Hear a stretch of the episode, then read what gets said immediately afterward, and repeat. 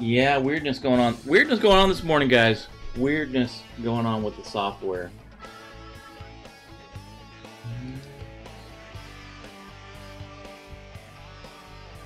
Is the right? Trying to see what we got going on.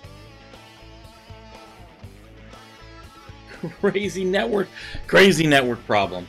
Crazy network problems. Uh, looks like, looks like folks are coming back. I don't know what happened.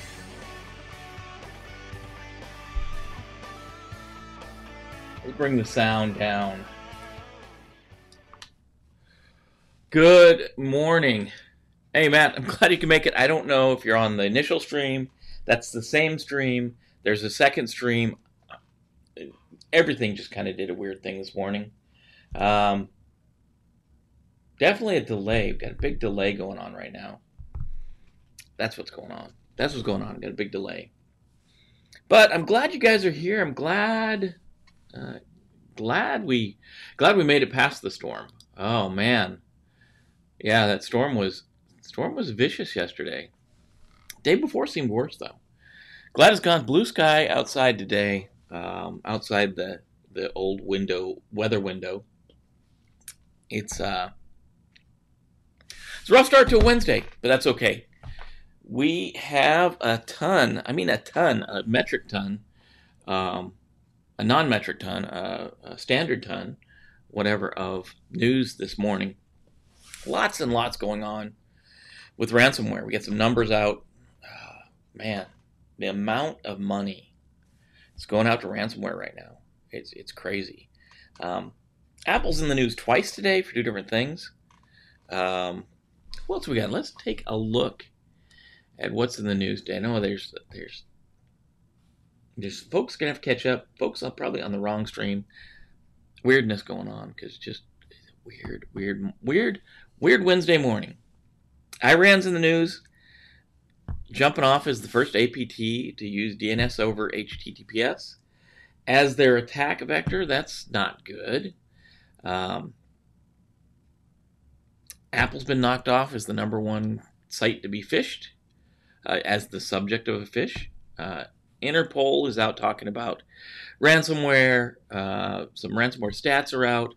Some numbers about ransomware are out uh, payment amounts about ransomware out. Uh, it's just crazy. Twitter's back in the news again today. Um, just because they're Twitter. I mean, Twitter being just sneaky, downright scoundrels. Um, Chinese hackers are talking about the Apple uh, chipset and how there's possibly a problem with encryption that's going to make it uh, an unfixable error. Um, and it's National Underwear Day. What the heck else can we talk about? So, uh, used to be off Wednesdays, but uh, always had court. Uh, man, at least it was a night court, like bowl, bowl back in the old days. You guys, if you're old enough, you may remember night court. Um, yeah, I'm glad, glad you're here, Matt. Glad to see you this morning. Um, got a few people on. Twitch, I think, you know, I'd love to see a Twitch message come through to see if they're actually working. Uh, last couple days we've seen Facebook working, so I guess Restream has fixed the problem. Maybe, maybe. Um, if you're out there, I know some, some, folks on Twitch. Drop a note. Let me see if, Twitch is coming through or if it's not. Um, trying to figure out if we stay with Restream or if we drop them from the roster. They get get put on the DL list or the permanent list. I don't know. One of the two that's what we got coming up. We got a lot coming up. Hopefully, you guys are doing good. Hopefully, uh, you're taking care of folks. Uh, a new round of, of fishing is going on. Fishing, I guess, using cell phones to call in and fish people. It's it, it's not going away.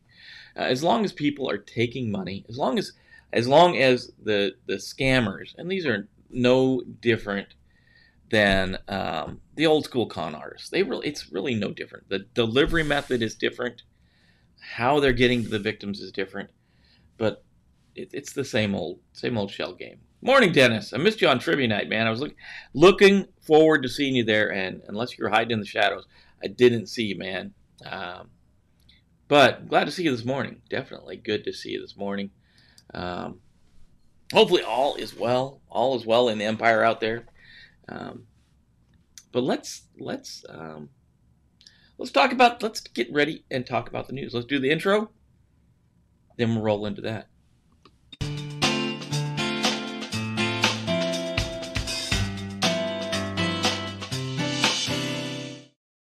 Oh, all kinds of news this morning. News is everywhere. Uh, APTs, man. APTs don't go away because um, I guess that's what they're they're all about. Uh, APTs or advanced persistent threats are all over the place. Normally we talk about North Korea, talk about China, we talk about Russia. Today we're going to talk about the APT 34, known as Oil Rig out of Iran. This is Iranian actors.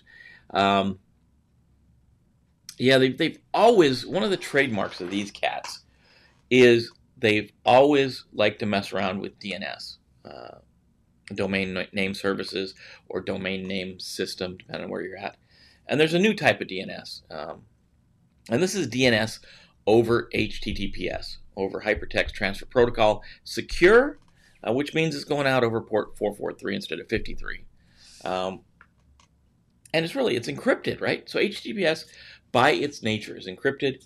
Um, this DNS over HTTPS is built to be more secure, um, faster, all kinds of improvements.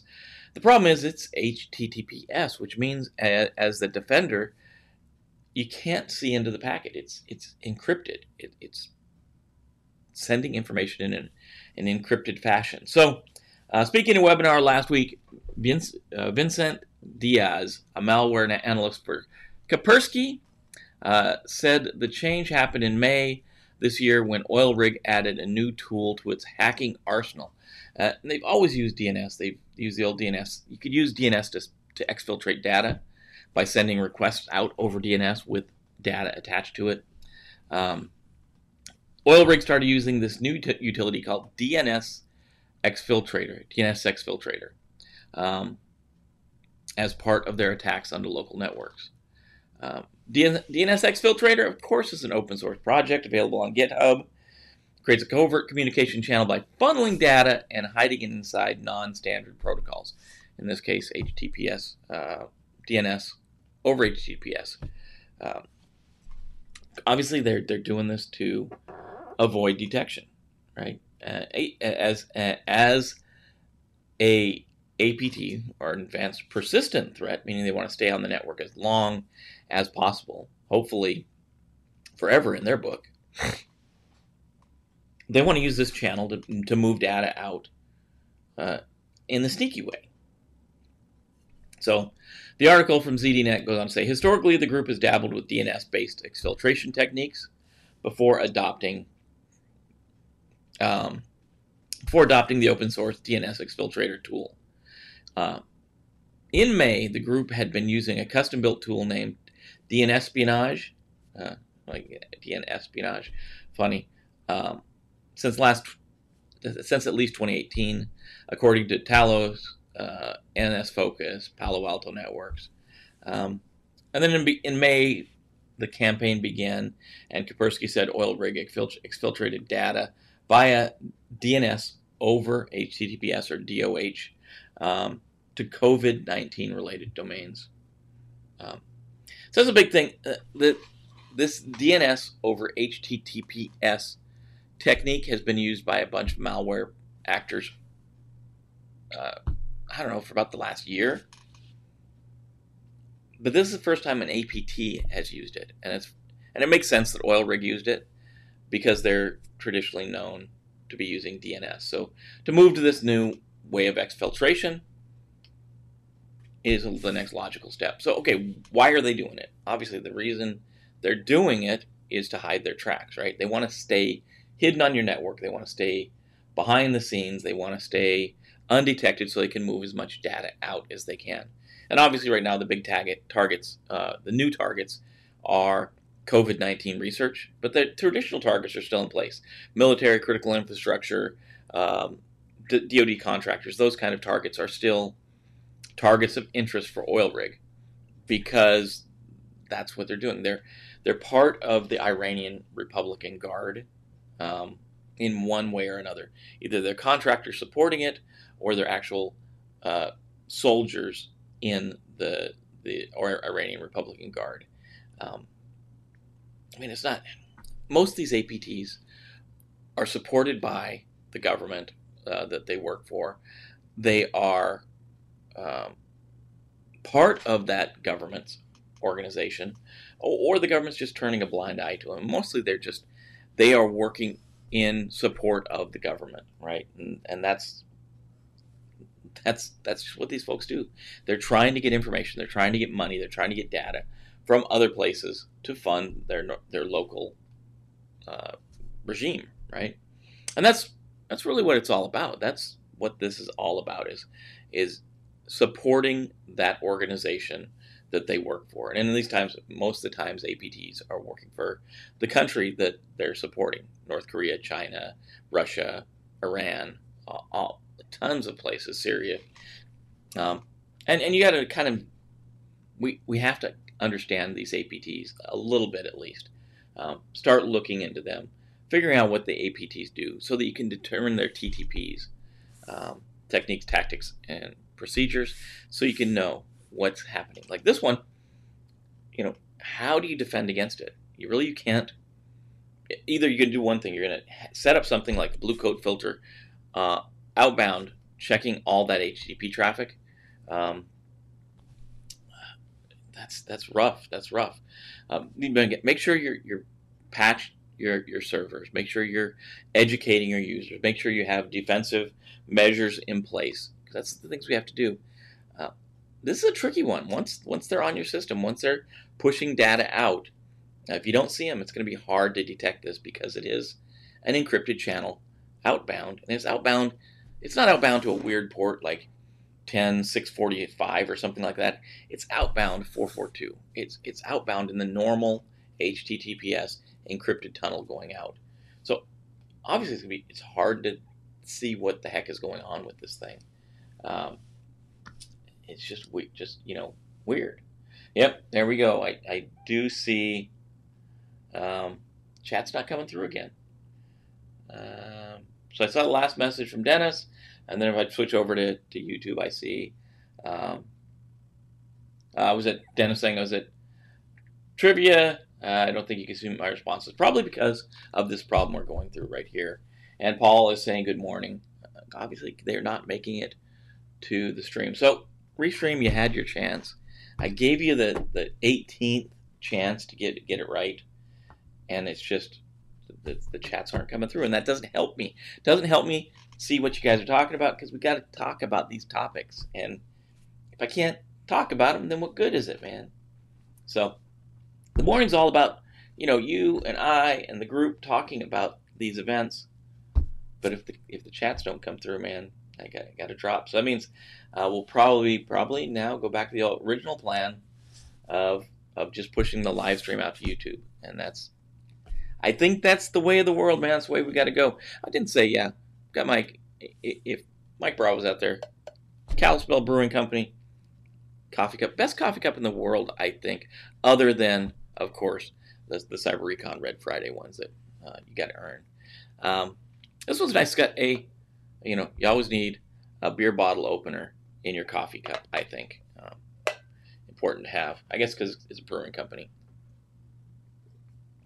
But there's that illy coffee getting you started on the day, getting your day going, getting rolling. Um, a good, good morning uh, to you. So let's get get past Iran. Uh, no, that's one of the things we probably have to do. Um, start looking at these APTs, breaking them down, at least understand their main TTPs, where they're out of, and their their real name, right? So uh, this one we know if, if we're going to go use something like the MITRE ATT&CK framework, um, if you go in there and look for um, oil rig, you're, you're not going to see it. You're not going to see oil rig listed uh, in the attack framework. You will see APT 34 listed in the attack framework. And when you select that APT 34 in the MITRE ATT&CK framework, it's going to lay out their attack plan. It, it lays out the attack plan as it relates to the cybersecurity framework, um, as it relates to the kill chain, so you can see when they hit each point and how you can defend against them. It's important to know that, uh, and we do. Um, if Alex is out there, you know, you know, we've got to get to the point of talking about the, the MITRE attack framework. Um, it's a good it's a good tool to know. And if you don't know about MITRE, MITRE is an FFRDC, a federally funded research and development corporation, which means they can do research, they can do engineering, they can do all the things up to, but not including O&M. They can't field systems and support them. They've got to just talk about building them. But one of the things they do build, they build a lot of security tools. Um, and one of them being the MITRE attack framework. And it just lays out attack scenarios across the kill chain and what happens at each stage with different APTs. And you can build your own things into this if you want to. Uh, build your own kill chain based on the threats to you. So if you're the risk person in your organization, you got to know these things. You got to know these APTs because they got to be built into your risk profile. They just have to be. If you're, you know, depending on your sector, there's going to be different APTs coming after you. Um, and it's just that's the way it is. You need to stay over here on the stay over here on the the YouTube chat window so I can see you guys chatting. So that's Iran. Iran's in the news. Apple's in the news twice today. First time around. Um, I'm not gonna spend a lot of time on this, um, but Apple's been knocked off its purchase, the most imitated brand for phishing attacks. Uh, that's been going along for a long time. A lot of people have been uh, phishing using Apple as the brand of choice. Um, but in the second quarter of 2020, uh, Apple's dropped all the way down to seven. Uh, they've been replaced by a bunch of folks, including um, Amazon and Google, um, in the shared number one spot. And the reason is obviously COVID 19. Uh, we're doing a lot more um, work from home. We're doing a lot more shopping from home. Um, so, you know, the rundown uh, somewhere in here. So, uh, second quarter, Google took the top spot alongside Amazon, um, which are listed at 13% of the attacks, according to Checkpoint's telemetry, followed by WhatsApp and Facebook at 9%, Microsoft at 7%, Outlook at 3%, um, and then obviously Am- Apple has plummeted all the way to the number number seven spot, um, sharing that with Netflix, Huawei, PayPal, which have two percent of phishing attacks. And that's just the the the people, the social engineers, are impersonating to get to you. Uh, and again, these social engineers are con artists. That's all they are. They've changed their tool set. Um, now they're using email. They're using uh, calls to your cell phone. And now don't forget this now, we're going to spend a lot of time helping our friends, family, and coworkers protect against phishing attacks, um, spear phishing, uh, whaling, just normal big old broad net casting, phishing, old school stuff. Uh, and we're going to tell them watch out for fake email addresses. You know, hover over the uh, web links to ensure that you're going to a known good site or it's not being spoofed. All the things we talk about in old fashioned, old school phishing and all its derivatives. Um, one thing we don't talk about a lot is is vishing or phone phishing, um, and that's where they the attacker can clone their caller ID to look like they're someone else. Maybe they're going to call and they're going to say they're PayPal. They're going to call and say that you're they're your bank. They're going to call and say that they're your uh, email provider, and the caller ID is going to come up saying you know, um, Bank of America, whatever. It's going to say the bank. It may even say like Bank of America Fraud Department. And when you get that call, and if they're convincing enough, which let's uh, face it, they're con artists. They do what they do because they're making money at it.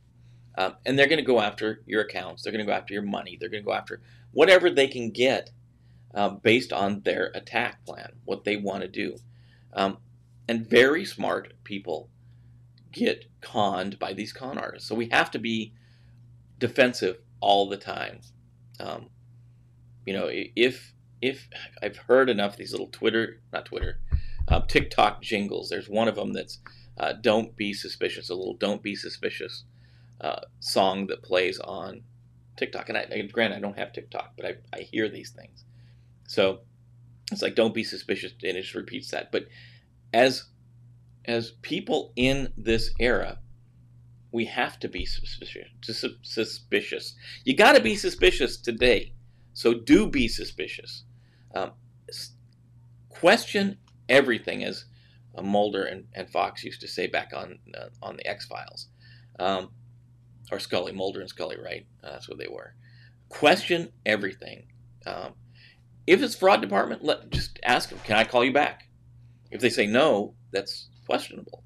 Um, and if they're calling you, that should be the first clue.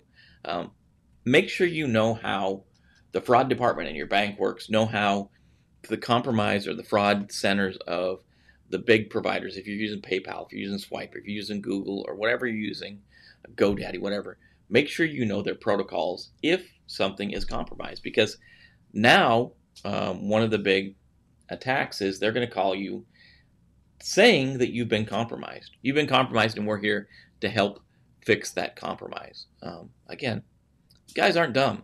They're they're making money, um, and they're generally not here. They're not in a place where we can touch them legally. That's just the way it is. So, first one, Apple Apple falls from number one um, in phishing. Uh, Matt says, I've been getting them about lending properties. Uh, so like lending lending money or um, just just uh, banking that way, Matt. Uh, had somebody call me last week and ask if I just called uh, from that number, and they supposed support, support supposed to apparently spoof my number. Yeah, spoofing a phone number is not hard anymore. Um, yeah, that's we got to watch out, and we watch out, but we've got to share this information with our friends, families, and coworkers because they, as much as we think about this, they don't, um, and it's easy even for us to fall in a trap where it's convincing enough to give information you shouldn't be giving away, and then that's that's that's the key. Just you know, question everything. I should have should have uh, you know Scully or Mulder up on the screen there. Question everything.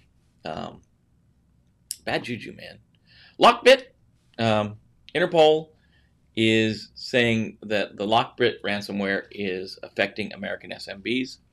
Um, so medium, medium sized companies in America are actively being targeted by Lockbit ransomware, according to uh, Interpol, uh, based on the impact of the COVID 19 pandemic. Um, so essentially, Lockbit, you know, um, let me tell you, give you this is this is an article by Bleeping Computer.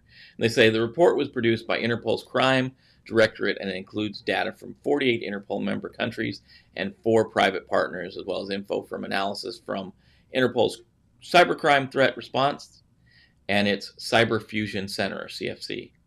Um, and really, what they're saying is, you know, Lockbit. We talk. We've talked about Lockbit. It's it's ransomware as a service, and it's human operated, which means it's not.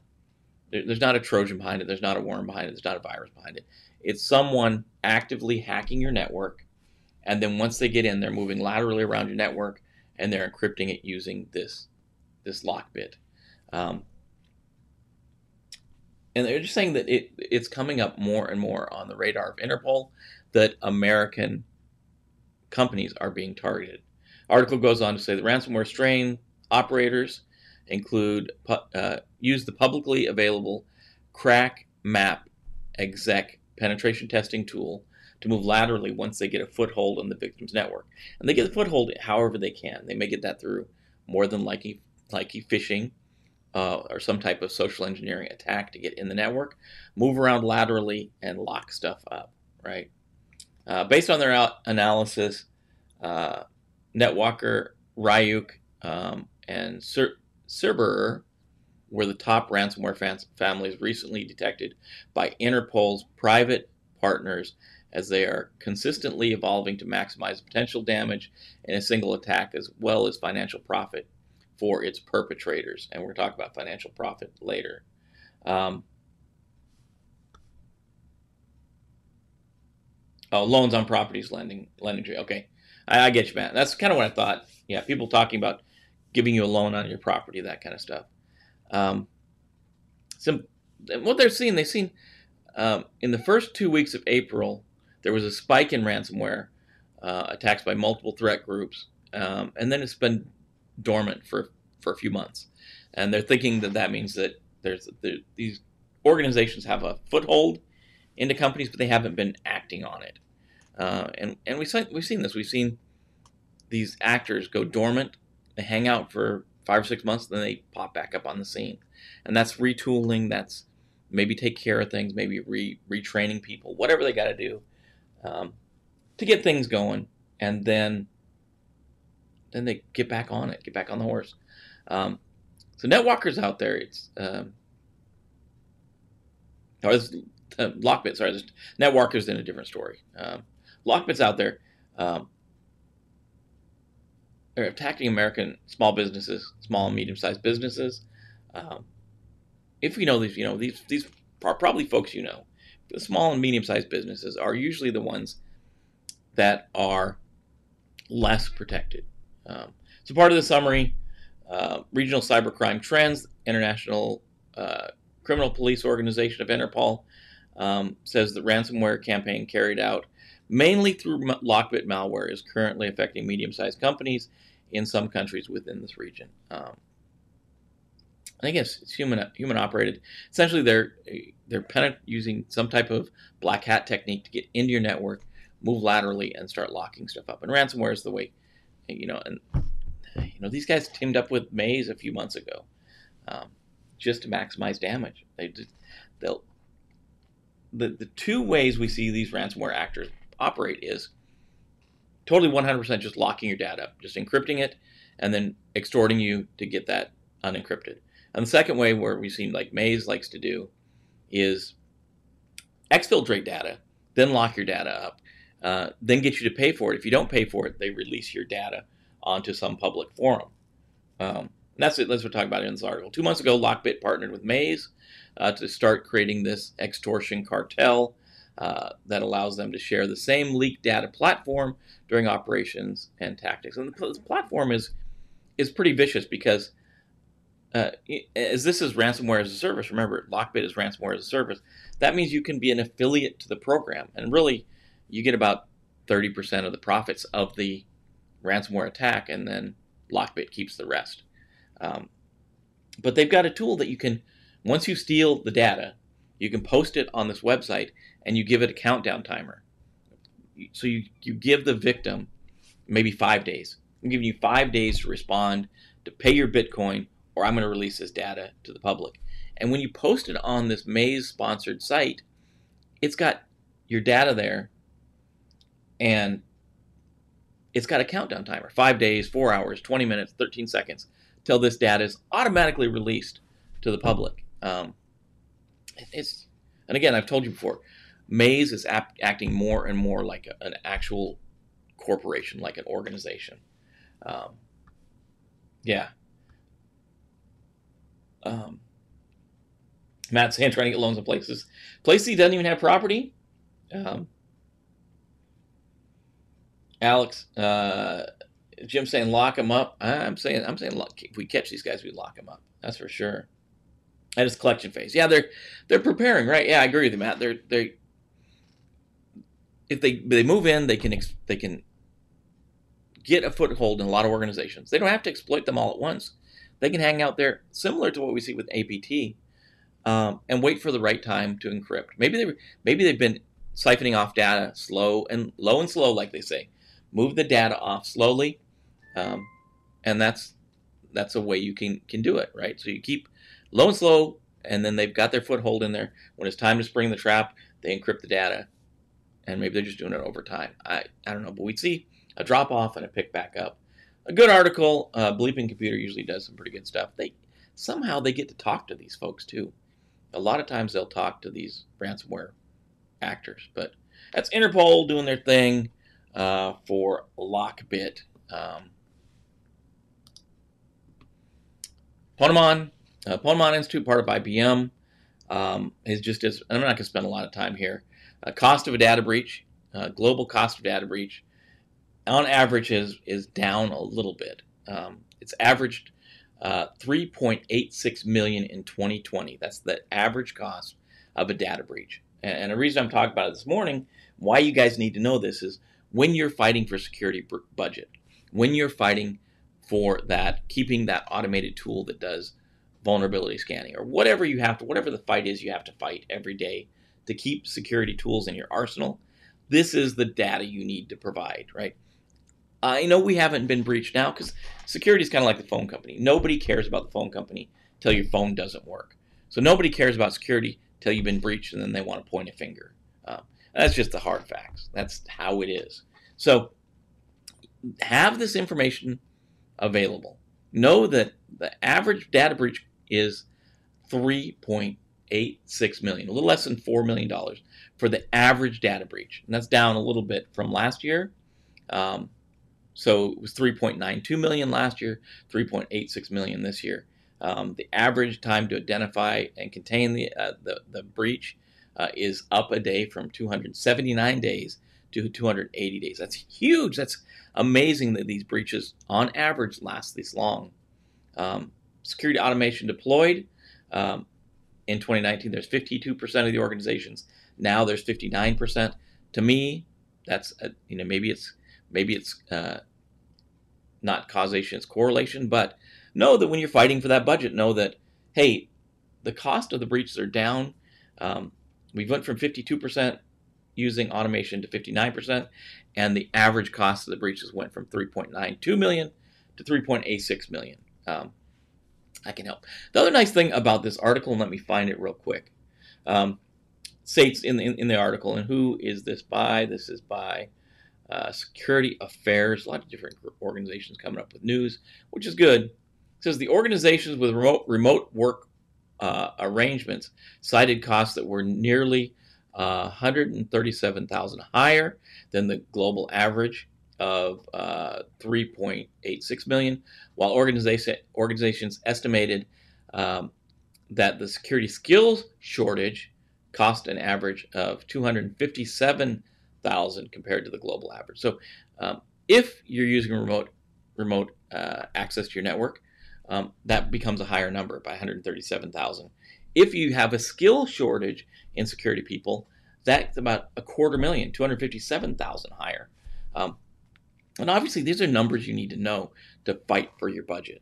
Um, the other thing to know is, that I like about this article is they talk about the, the types of data and the cost of that data, right?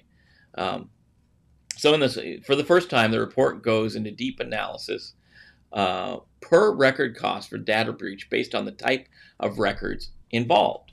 Uh, expert pointed out the customer customer PII or customer personally identifiable information was the most expensive type of record. Customer PII cost on average $150 per stolen record. And think about this 10,000 records, 100,000 records, a million record breaches, 150 per stolen record. That's customer PII. Next is an intellectual property record at $147, anonymized customer records at 143, or employee PII. So that's the difference. Employee PII 141. Um, unfortunately, customer PII was present at 80% of the incidents that were analyzed. Um, and 52% were caused of the breaches were caused by malicious attacks. So, looking at this, we, we see a giant chunk of intellectual property and PII. Um, if those aren't on your radar, they need to be on your radar. And if you don't think you have PII on your network, you're out there working security, you're, you're wrong. Um, and we can take it, we can take it a, along a lot of ways. PII can be anything. And if you look at the NIST definition, and I trust me, I, I, get it. I don't agree with all of it. If you have someone who on their signature block puts their level of education, um, then that becomes PII. If they put their level of education in the school they went to, that becomes PII. Um, if you think about it, PHI uh, is even a little more critical because it's it's healthcare information, private healthcare information. And that can be broadly categorized too. So, how many people How many people in your email system will send a message to their boss saying, "Hey, um, I'm going to be out because I've got to go to a dentist appointment. I'm having uh, a molar fixed, or I'm going to the hospital uh, because I've got uh, appendicitis, or something like that." That becomes PHI. Um, so if you don't think you have this on your network, you need to look at it. You need to think about it. And I know we can't always be, uh, as I used to say, the, the Army lieutenant, uh, that second lieutenant that is totally black and white about, about the book, right? So do I really think putting your educational, you know, uh, John Smith, PhD, on his signature block, do I really think that makes it PII? I think that's really stretching it quite a bit. But we need to find that good balance to what is there. A um, couple things Dennis is saying. Um, is this critical info leaked below uh, driving so I can't look? No, I'm, I get you. I get. Don't don't look, Dennis. We'll talk to it. it it's just PII. Um, they didn't they didn't even say it was critical. They didn't even talk about critical information, which could be all kinds of stuff. And that's a great point. Dennis makes a great point there.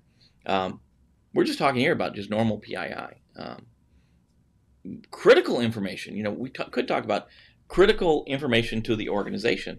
They don't talk about that being breached. That's probably because uh, maybe some non-disclosures they're under or something like that. Normally, in this article, they talk about PII and uh, intellectual property, right? So they talk about the three types of PII: uh, customer PII, anonymized customer PII, and then employee PII, and then intellectual property, right? So those are the kind of the the, the two things they're really looking at.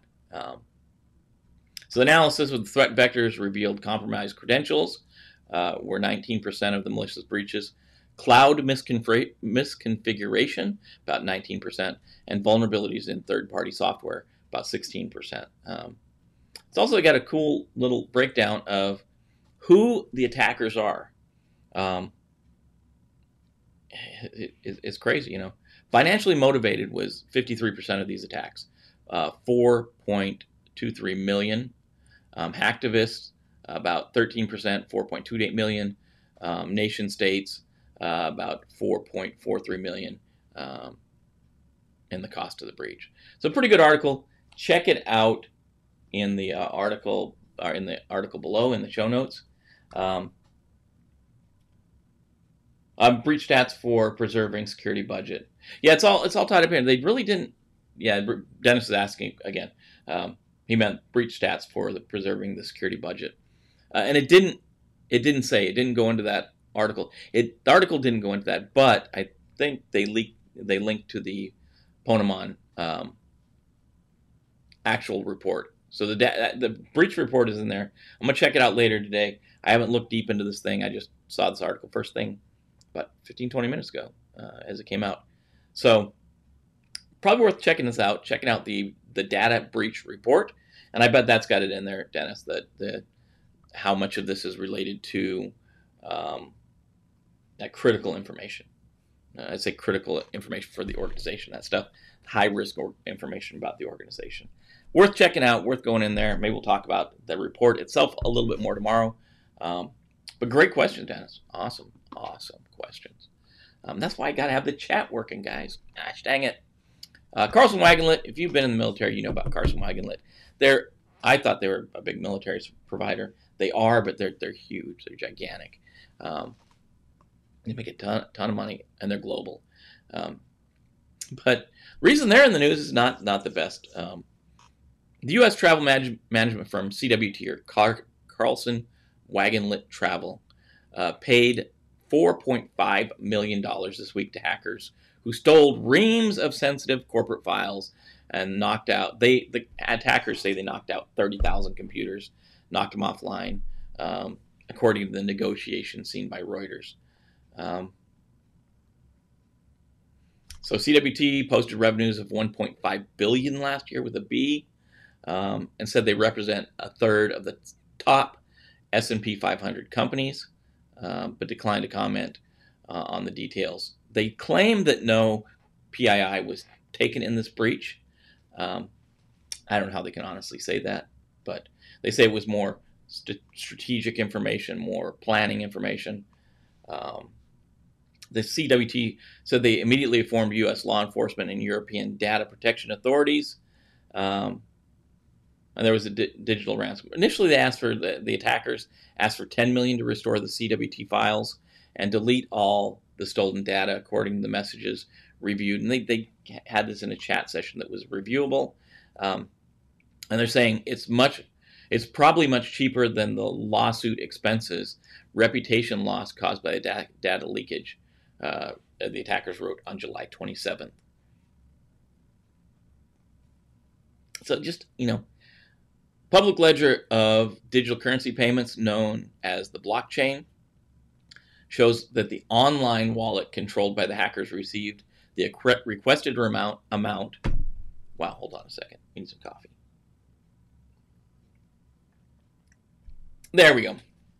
The requested amount of 414 Bitcoin on July 28th. Um, just this is the trend we're seeing. The problem is that some of the ransom, most, the majority of the ransomware, uses encryption that is so strong it can't be undone. Um, and such attacks are thought, like, like, this article says, that such attacks um, are thought to cost billions of dollars every year, either extorted payments or recovery costs. And the way we protect against this, right, and if Mike was here, he'd tell you, we back up our data somewhere offline, somewhere in the cloud, somewhere that the attacker, should they attack our network, they can't get to our backup data. Um, that's not going to stop them from releasing the data should they get on the network. So we have to have those defensive measures in place that prevent the attack from starting in, fir- in the first place. So education of the end user, I'm going to put that first on the list. Um, keeping your malware protection uh, updated keeping your systems updated and patched, having defensive defense in depth and diversity of defense, including things like firewalls, IDS and IPSs, uh, different uh, antivirus, malware protection on your servers that are on your endpoint. That kind of stuff, if you stop them from getting on your network to start with, then they can't exfiltrate the file, they can't lock your systems up. Um, and no, like we talk about this every time we talk about these malware uh, or the ransomware attacks, your backup, if it's kept on the network where they can get to it, will still be normally, uh, if you haven't been attacked in a ransomware attack, will normally be okay for data recovery or disaster recovery or con- continuity of operations. But if you get hit with a ransomware attack and your backup is sitting on the same network, then you are going to be likely uh, having an encrypted backup as well. Uh, it's going to be hit by the same ransomware. So keep it off your system. Keep it off somehow. To keep it separated, I say air gapped. Um, I say, you know, make your backup, disconnect from the network. Make your backup, have it up in the cloud, something like that, to where they can't get to it. They being the attackers can't get to it. But make sure you have some kind of a break uh, between your network so you they can't get to your backup.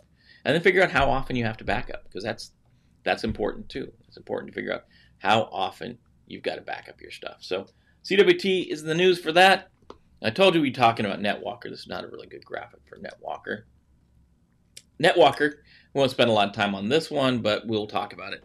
NetWalker ransomware earned 25 million in five months. But 5 million a month is not bad, uh, not a bad amount of money. So this article is by Bleeping Computer again, twice they're in the news. A NetWalker ransomware op, uh, operation generated total of 25 million in ransomware payments since March, according to it by a new McAfee report. NetWalker is ransomware as a service again. Second time we've seen that again. Uh, that began operating in late 2019, where affiliates uh, are enlisted to distribute the ransomware infect, infect victims for a 60 to 70% cut of the ransomware payments. Um, again, known as human operated or enterprise targeting malware, NetWalker affiliates will hack into an organization and quietly gain control. They've got the article's got an example of one of the notes here that hey, your your files have all been encrypted by NetWalker. Um, uh, they have an extension. They show the extension shows a little bit about the the note. Um, you know, while they're gaining access to the the workstations, uh, the attacker will steal unencrypted files that will be used later for leverage to get the victims to pay. Again, we're seeing to take the files out, force the ransom. If the ransom isn't paid, maybe maybe the organization has organization has good backups, and they're they're just going to restore their systems. Well, the attacker still has that data, and they can still make it publicly available.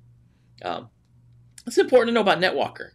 Uh, NetWalker, uh, first they attack the Windows domain controller, and then they use the domain controller to deploy ransomware to encrypt all the devices on the network. So normally a Windows network, but that doesn't have to be a Windows network. Um, when first starting, NetWalker infections were few and far between. Towards the end of April, something changed and the operation pushed in high gear well, with a constant stream of new victims being reported um, by the site ID Ransomware. Uh, to increase this activity, the article states, uh, the, uh, the increase in activity coincides with NetWalker developers' recruitment drive on a Russian-speaking attacker forum. We talked about that too, where they were they were stated they were looking for experienced networkers with their own material. That's when they kicked up. They even posted the amount of money you could make, like a screenshot of the amount of money you could make. Should you help NetWalker increase its um, its foothold, right? The site shows affiliate pressure pressure. the site allows the affiliate to pressure the victim into paying with increasing anxiety as the timer counts down the, the time till the data is published. We're seeing that again and again and again. So yeah, ton, ton of money. So think about this. These guys didn't come out till the end of 2019, the end of last year. Um, really weren't doing a lot in April. So we're talking about maybe part of April, but May, June, July, really three months. Um, they've been really operating efficiently, effectively, and they made 25 million in just those first, really the first three months they've been active under this new campaign. Um, probably more to watch, you know. So, lesson here, the thing we need to think about here is if you have an Active Directory domain controller, right? Ensure that you're putting more protective measures around that server, right? We should really be protecting the heck out of that thing anyways because it's the domain controller. It's got all kinds of information on there that we don't want to get out, including all those password hashes. They're all there. So we don't want that stuff out. But this that's the first stop for these guys, right? Maybe not the first stop. So they get into a system, they're going to start pivoting around. Their their target is that domain controller. So they got to get to the domain controller. Once they get to the domain controller, they use that to spread the the, the ransom or the uh, the ransomware across the network. So we, we have to worry about that. We have to put some maybe some some IDS IPS protections around our domain controller that aren't that maybe aren't there now. Um, more defensive measures on the domain controller. We know that's going to be the first stop of these guys, and they're doing nothing but growing. And they're affiliate, right? So we have to worry about the affiliates too, because you know it's like that multi-level marketing MLM, getting those people under them, getting those people to sign on to be a distributor of this NetWalker ransomware. And obviously, the, the more people they get, the more money they're going to have, the more places they're going to just breach this stuff. So how do we protect ourselves? That's how we protect ourselves. You got to keep them out of the network to start with. So, end user education, malware protection, keep your systems updated and patched. Um, have de- defense in depth, diversity of defense. Why they want to do this, we know, is it's all about the money. It's all about the Benjamins, as they say. Um, and again, I'll go back to saying lock them up. If we get a hold of these guys, lock them up. You know, more than likely they're in a country that doesn't extradite. Uh, they're in a country where they can hide out. Maybe they're in a country that is protecting them because they're, you know, like Russia. As long as you don't go after, if you're a, a hacker and you're a, a large hacking group in Russia, normally the, the the state won't come after you unless you start attacking Russians. Um, that's just kind of the hard and fast rule right now. It's it's crazy. Um, so yeah, this NetWalker. No NetWalkers out there. APTs uh, and APTs, phishing, um, and uh, this ransomware. Biggest things, biggest things on the list. Um, Twitter, Twitter, going away. Twitter going away. Um, FTC is investigating Twitter for potential privacy violations. We'll keep this one short and sweet because we've talked about Twitter way too much, right? So, the Federal Trade Commission potentially misuse is is going after Twitter for potentially misusing of people's personal information to serve ads, uh, adding that it faced fines of between 150 and 250 million dollars. So the short and sweet of this one is Twitter put out two-factor authentication, saying that if you provide your phone number, we can give you two-factor authentication, and we'll call you to verify that you are who you are when you're logging onto your your, your account. Um, they stated in the in their agreement, the end user license agreement, the EULA, that they wouldn't share that information, that phone number, that that information, that PII would not be shared. But FTC has discovered that there was an uptick in um, advertising campaigns targeted at those numbers, and they traced it back to the fact that Twitter shared those numbers with advertisers. Um, that's really what it is. Uh, and Twitter said, "Oh, it's a, it's an error that we uh, this was an error, and we apologize. Sorry, we made a bunch of money on your PII. We're sorry about it. Um, please forgive us." But now FTC is going after their uh, after after them, and it's probably been brought to light because of the Twitter breach. Uh, so that's what you need to know. If you know if you had folks that use that two-factor authentication, which is good. We get we should be using multi-factor authentication. Um, it was just there, there's nothing you really really could have done to stop this. That's that was the best security measure. If you're using Twitter, use two-factor authentication. It's just Twitter was being unscrupulous. They they took the numbers. They said they weren't going to use them for anything else, and then they sold them off to advertisers to target folks that use that um, that platform. It's just unfortunate. It's unfortunate they went that way. Um, man, Twitter, come on, man, get your get your show together. And the last on the docket for the news today, told you we had a lot today. Um, Chinese hackers claim that Apple's secure enclave chip has a new unfixable vulnerability, and they say it's the the way that that encrypts it. Um, let me find the part of this. Chinese hackers from Pangu team claim they have found an unfixable vulnerability that could lead to breaking the encryption of private security keys.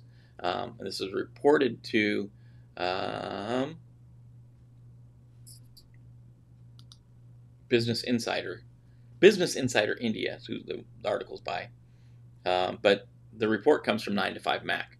The Secure Enclave process, security coprocessor is included with almost every Apple device. The company encrypts all of the data on the iPhone, iMac, Mac, Apple Watch, and other devices with random private keys. Um, the Secure Enclave chip is the only thing that can access all the keys and decrypt the data. So, really, the new security flaw is present in all devices running chips between A7 and A11 Bionic. Um, Apple has already fixed the exploit in the A12 and A13 Bionic chips, and then so the newer devices are safe. Uh, back in 2017, a group of hackers was able to decrypt the secure enclave firmware to explore how the component works, but they were unable to gain access to the private keys, so there wasn't any risk to users back then. But now this, this Chinese firm is saying, yeah, there is. There's the ability to access it, there's the ability to access the keys, and the ones we have to worry about um, are the A7 through A11 Bionic. And it seems to be every Apple device that's running this um, the secure enclave chip. Um, so again, something you got to know. Lots and lots of stuff in the news today. Um, Dennis Law and segmented networks. Yeah, uh, you're right. I was talking about ransomware. Yeah, eh, eh, that should be. Uh, yeah, I can't. Yeah, you got me, Dennis. That's that's it exactly. Definitely segment your networks. If that didn't happen, you know, keep your enclaves protected, and there should be segments of your network based on what different parts of your networks do. And I mean, like, have a segment for HR, have a segment for research and development. And those two segments should only talk to each other based on specific rules. Uh, when we talk about our small office, home office build that we're doing, we're going to have a, a segment, essentially, we're going to have it segmented off. We're going to have a virtual LAN that is our IoT devices. And those IoT devices will not be able to talk to our normal computers. They can talk to the internet because that's normally what they need to talk to. So we segment the things off. And you're well, big thumbs up for that, Dennis. Thanks for bringing that up. Um, yeah, segment the networks. Have your backups. Keep your backups offline. Keep the bad guy out of your network. And once they get in, try to control where they can go. So segmenting networks, yes, sir, I agree, a thousand percent. Um, you need something to talk about about the round water cooler. Um, so we want to talk about what day it is. August 5th is National Underwear Day. Um, crazy day. Uh, this was um, Fresh Pair, uh, the internet company, founded National Underwear Day on August 5th, 2003. So it's been around a little while. Um, celebrate this day every day, you know. And then there's also the link I put. I didn't put the Fresh Pair uh, in there. I put a link to 95.7 The Beat. Uh, I don't know where, where these guys are out of. The Central Coast's number one hit music station. You can listen live if you want on that link as well. But they got a rundown of National Underwear Day. They also say it's National Work Like a Dog Day and National Oyster Day as well. Yeah, Alex is saying segmentation equals good. Yeah, Alex, I agree 100%. It's great Dennis put that up. Uh, that's why yeah, we help, help each other out here. That's what it's all about. And yeah, network segmentation is awesome. Um, it's going to help keep. It costs money.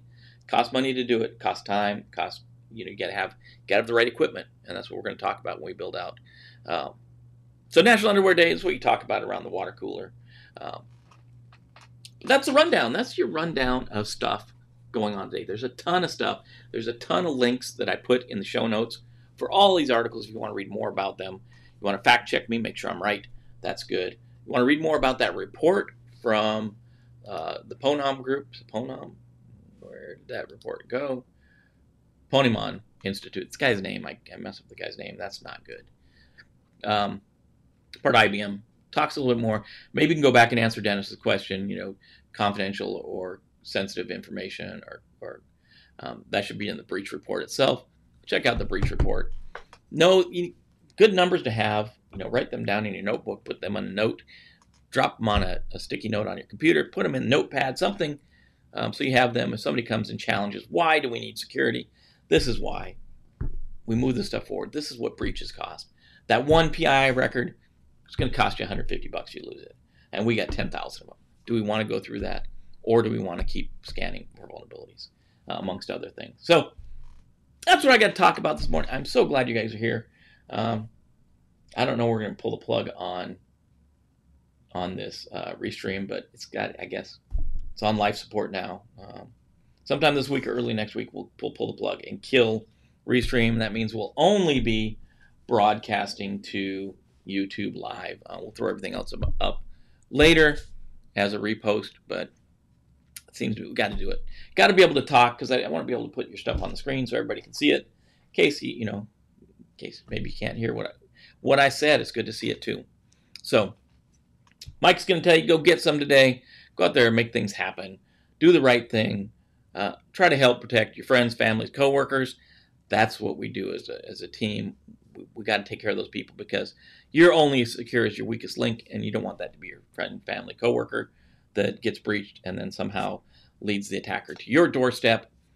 We don't want that. We don't want them to get breached, anyways, to start with. So take care of your friends, take care of your family. If you haven't hit it yet, if you haven't hit it, hit the subscribe, hit the bell to be notified, share the video with your friends if you can. We want other people to know about this stuff. Um, hit the comment below, and obviously hit that like button because that helps logarithm. And, and I guess that that's it. That that makes us the rounds finished up right at the hour point, uh, the half hour point. So I think it's time to let you guys go. Um, Alex, no, thank you. Alex thanks you, thank you. I thank all you guys. Uh, the input is great, keeps me going, uh, and we all have a part to play in keeping our friends, families, and coworkers secure, as well as the organizations we're going to go out in the next hour or two to go out and support and make sure that things are locked down like they should be. Watch out, put make sure your risk people know about ransomware. Make sure they know. So until tomorrow, you guys be safe out there, and we'll see you then. So, uh, 7:30, same same time, same place, East Coast time. Uh, be safe, guys.